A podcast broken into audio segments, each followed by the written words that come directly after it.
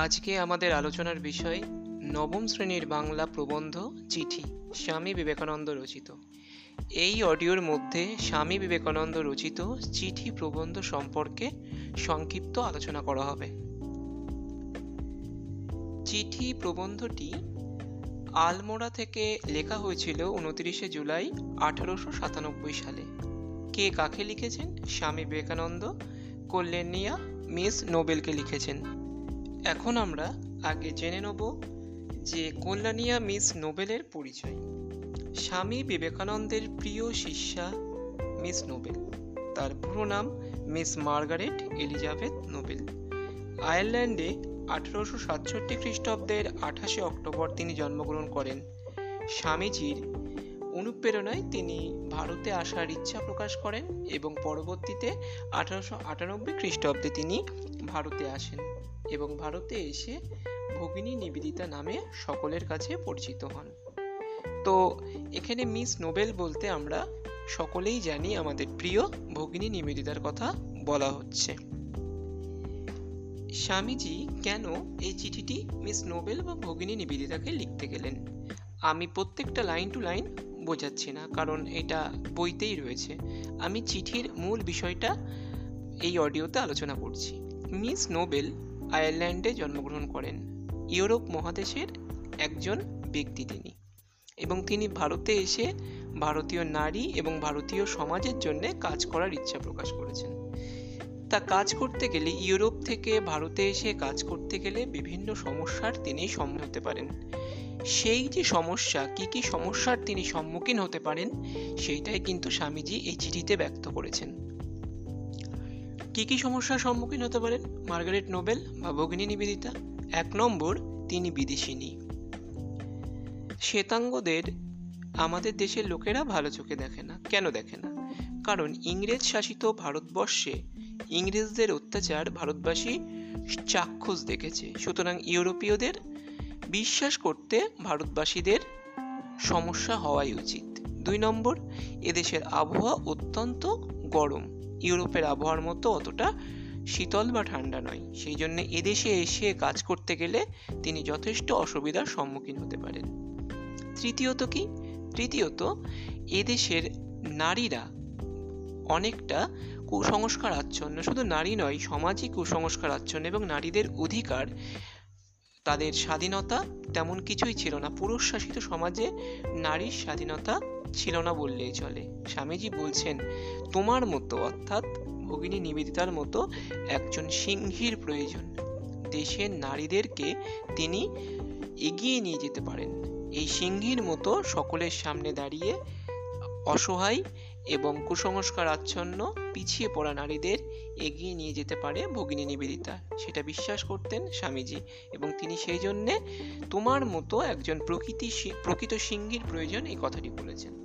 তো স্বামীজি ভারতবর্ষের আবহাওয়া এবং ভারতবর্ষের প্রেক্ষাপট এই চিঠিতে ভগিনী নিবেদিতাকে জানিয়েছেন। এখানে প্রথমে যখন চিঠিটি আরম্ভ হয়েছে, একটা জায়গার নাম আমরা পেয়েছি আলমোড়া। আলমোড়া জায়গাটা কোথায়? হিমালয়ের পার্বত্য অঞ্চলে অবস্থিত, বর্তমানে উত্তরাখণ্ড রাজ্যের কুমায়ুন প্রদেশের অন্তর্গত ছোট্ট একটি শহর হচ্ছে আলমোড়া। প্রবন্ধের শুরুতেই স্টাডির একটা চিঠি কাল পেয়েছি, এই কথাটি আছে। তো আমরা স্টাডি কে, সে সম্পর্কে আমরা একটু দেখে নিই। মিস্টার স্টাডি হচ্ছেন স্বামী বিবেকানন্দের একজন ইংরেজ ভক্ত।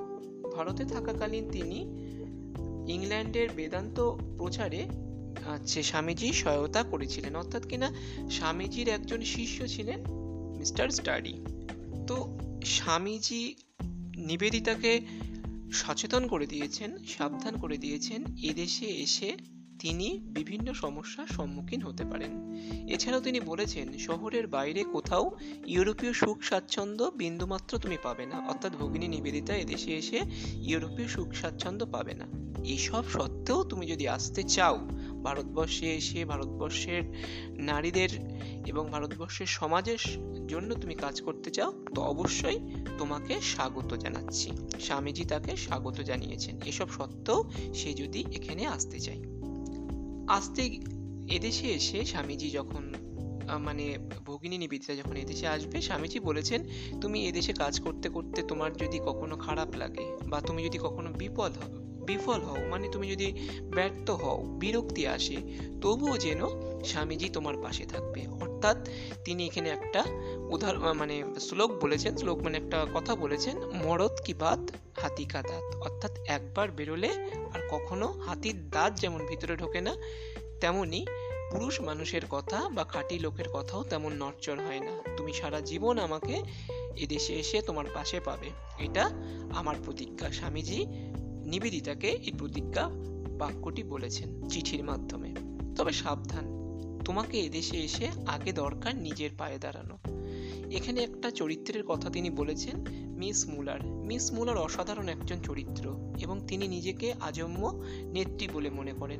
দুনিয়া ওলটপালট করে দিতে চান টাকার বিনিময়ে এবং তিনি মনে করেন টাকা দ্বারাই দুনিয়া উলটপালট করে দেওয়া সম্ভব এবং তিনি একজন নেত্রী তা করতে পারেন। কিন্তু তার এই অহংকার তার এই যে এই যে ধারণা, সেটা সম্পূর্ণ ভুল বলে স্বামীজি মনে করেছেন এবং এটি নিবেদিতাকেও জানিয়ে দিয়েছেন। এছাড়াও এছাড়াও তার মধ্যে, অর্থাৎ মিস মুলারের মধ্যে দুটো খারাপ গুণ আছে স্বামীজির দৃষ্টিতে। একটা তার রুক্ষ মেজাজ এবং দ্বিতীয়টা হচ্ছে অদ্ভুত অস্থির চিত্রতা অর্থাৎ অদ্ভুত অস্থির চিত্ততা তিনি অস্থির, কোনো কাজের প্রতি তিনি একাগ্রতা তিনি দেখাতে পারেন না। সেই জন্য একাগ্রতা দেখাতে পারেন না বলেই কাজে তার সাফল্যের সম্ভাবনাও অনেক কম। তাই মিস মুলার সম্পর্কেও এই চিঠিতে স্বামীজি নোবেলকে, অর্থাৎ কিনা ভগিনী নিবেদিতাকে জানিয়েছেন। নেক্সট যদি আমরা দেখি, এই প্রবন্ধটার মধ্যে যে স্বামীজি আহ্বান জানিয়েছেন, কাকে জানিয়েছেন? মিস নোবেলকে এবং মিস নোবেল দেশে আসার ইচ্ছা প্রকাশ করেছেন। কিন্তু অত দূর থেকে, আয়ারল্যান্ড থেকে এদেশে আসা তো অনেকটা সময় সাপেক্ষ, শুধু তাই নয়, এত দূর থেকে আসতে একাকিত্ব লাগতে পারে। সেই জন্য তিনি বলেছেন, অর্থাৎ স্বামীজি বলেছেন, ভারতে ভারতে আসার জন্য তিনি মিস ম্যাকলাউড এবং মিসেস বুলকে পথের সঙ্গী হিসাবে পেতে পারেন। অর্থাৎ তারাও এদেশে আসবে। এদেশে আসার জন্য যে এতটা পথ তোমাকে অতিক্রম করতে হবে, এতে তোমার একঘেয়েমি লাগতে পারে। এনারা দুজন যদি তোমার কাছে থাকে, অর্থাৎ মিস ম্যাকলাউড এবং মিসেস বুল, তাহলে একঘেয়েমিটা, এই যে পথের ক্লান্তিটা তোমার দূর হতে পারে এবং তোমার এই পথের ক্লান্তিটা দূরের হওয়ার পাশাপাশি তুমি একদম এদেশ সম্পর্কে একটা স্বচ্ছ ধারণা নিয়ে এদেশে আসতে পারবে। এখানে দুজনের নাম আমরা পেলাম, একটা হচ্ছে মিসেস বুল এবং মিস ম্যাকলাউড। এবং এই মিসেস ম্যাক, মিস ম্যাকলাউড হচ্ছে এখানে জোসেফাইন ম্যাকলাউড। তিনি স্বামী স্বামী বিবেকানন্দ তাকে জো বলে ডাকতেন এবং তিনি স্বামীজিকে দেশে বিদেশের কাজে সাহায্য করতেন। আরেকজনের নাম পেলাম হচ্ছে মিসেস বুল। মিসেস বুল ছিলেন স্বামীজির প্রিয় শিষ্যদের অন্যতম। তার সম্পূর্ণ নাম হচ্ছে Sara Bull S A R A Sara Bull. এবং প্রবন্ধটির শেষে যদি আমরা আসি, তাহলে দেখব প্রবন্ধের শেষে স্বামীজি একটা অসাধারণ কথা বলেছেন। কি বলেছেন? যে এই যে তুমি এদেশে আসছো এবং এদেশে এসে কাজ করতে চাইছো, এর জন্য তিনি মানে খুশি হয়েছেন। শুধু তাই নয়, তিনি বলেছেন যে এদেশে এসে কাজ করতে গিয়ে তুমি যদি অসুবিধার সম্মুখীন হও, আমি তোমার পাশে দাঁড়াবো। এবং এছাড়াও তিনি ভগিনী নিবেদিতাকে আরও সতর্ক করে বলেছেন যে এদেশে কাজ করার আগে তোমাকে নিজের পায়ে দাঁড়াতে হবে। অন্যের ভরসা করে কাজ করা বা কাজ শুরু করা কখনোই সম্ভব সম্ভবপর নয়। এবং তুমি অন্যের ভরসা করে কাজ শুরু করলে কখনোই সেভাবে তুমি সাফল্য পাবে না এদেশের কাজে। সুতরাং দেখা যাচ্ছে যে স্বামীজি নিঃসন্দেহে চান যে তিনি এদেশে আসুক। অর্থাৎ কিনা নোবেল বা ভগিনী নিবেদিতা এদেশে এসে সিংহের মতো কাজ করুক। কিন্তু এদেশে আসার জন্য তার যে পথের একঘেয়েমি এবং এসে যে কি কি সমস্যার সম্মুখীন হতে পারেন, সেই সম্পর্কে তিনি বিস্তারিত তাকে জানিয়ে দিয়েছেন। এবং পরিশেষে স্বামীজি আবার মিস্টার স্টাডির চিঠির প্রসঙ্গ উত্থাপন করে জানিয়েছেন, তার চিঠিটি অত্যন্ত শুষ্ক এবং প্রাণহীন। লন্ডনের কাজ ব্যর্থ হওয়ায় তিনি যে যথেষ্ট হতাশ, তা চিঠিটি পড়ে তা বুঝতে পেরেছেন স্বামীজি। এরপর মিস নোবেলকে ভালোবাসা অর্থাৎ কিনা সদা ভগবত পদাশ্রিত বিবেকানন্দ অনন্ত ভালোবাসা মানে জানিয়েছেন, অর্থাৎ কিনা সদা ভগবত পদাশ্রিত। এর কথা, এইটার অর্থ কি? অর্থাৎ শ্রীমদ্ ভগবত গীতা কে আশ্রয় করে তিনি সারা জীবন নিজেকে এগিয়ে নিয়ে গেছেন। অর্থাৎ ভগবত মানে গীতাকে তিনি আশ্রয় করে সারা জীবনকে তিনি এগিয়ে গেছেন। সেই জন্য ভগবত পদাশ্রিত বিবেকানন্দ বলা হয়েছে এবং অনন্ত ভালোবাসা জানিয়ে মিস নোবেলকে এই চিঠিটি শেষ করেছেন। আশা করছি এই চিঠিটি পড়লেই মানে টেক্সট বুকটা পড়লেই চিঠি সম্পর্কে ধারণাটা আরও বিস্তারিত হবে এবং আরও ধারণাটা স্বচ্ছ এবং পরিষ্কার হবে। মূলত এই বিষয়টি, অর্থাৎ কিনা স্বামীজি জানিয়ে দিয়েছেন চিঠির মাধ্যমে, ভগিনী নিবেদিতা এদেশে এসে বা নোবেল এদেশে এসে কি কি সমস্যার সম্মুখীন হতে পারে এবং কীভাবে তাকে চলতে হবে এবং তিনি আরও জানিয়েছেন, তিনি কাজ করতে ব্যর্থ হলেও স্বামীজি তার পাশ থেকে কখনো সরে যাবেন না। মরদ কি বাত হাতিকা দাঁত। তো এই অডিওতে অডিওটির মধ্যে এইটুকুনি এবং আশা করি টেক্সট বই পড়লে সম্পূর্ণটা পরিষ্কার হয়ে যাবে আরও। আজকে এই পর্যন্তই।